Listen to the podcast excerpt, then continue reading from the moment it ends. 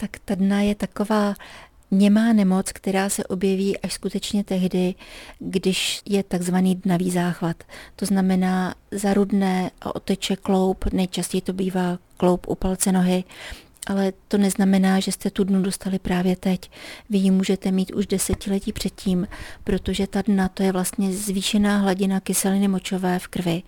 A když je hodně vysoká ta hladina, tak potom krystalky kyseliny močové vypadávají do okolí kloubů, ať teda toho kloubu palce, nebo do kolenou, nebo i do kyčlí.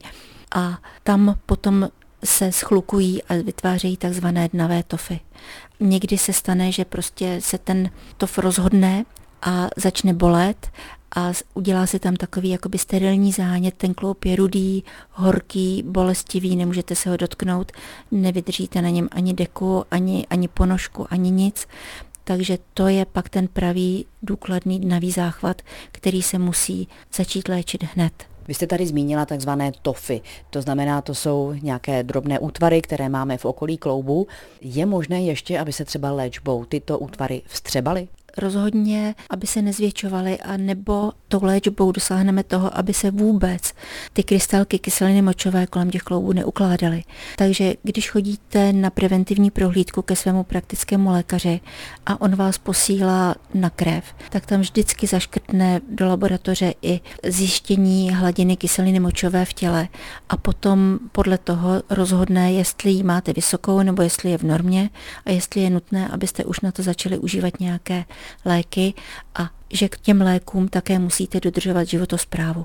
Co dnu zhoršuje a co bychom rozhodně neměli eh, jíst nebo pít? Tak dnu zhoršuje, když začneme tím pitím, tvrdý alkohol, zhoršují i luštěniny, červená masa, vnitřnosti a uzeniny. Dá se předpokládat, že pokud má někdo k tomuto onemocnění sklony, že třeba některý z hlavních životních orgánů jako játra nefunguje dobře, anebo to s tím vůbec nesouvisí? To s tím nesouvisí, to je dáno většinou geneticky, že se to drží rodově, takže ty orgány, zvláště u dny, nemusí být nějak zasaženy.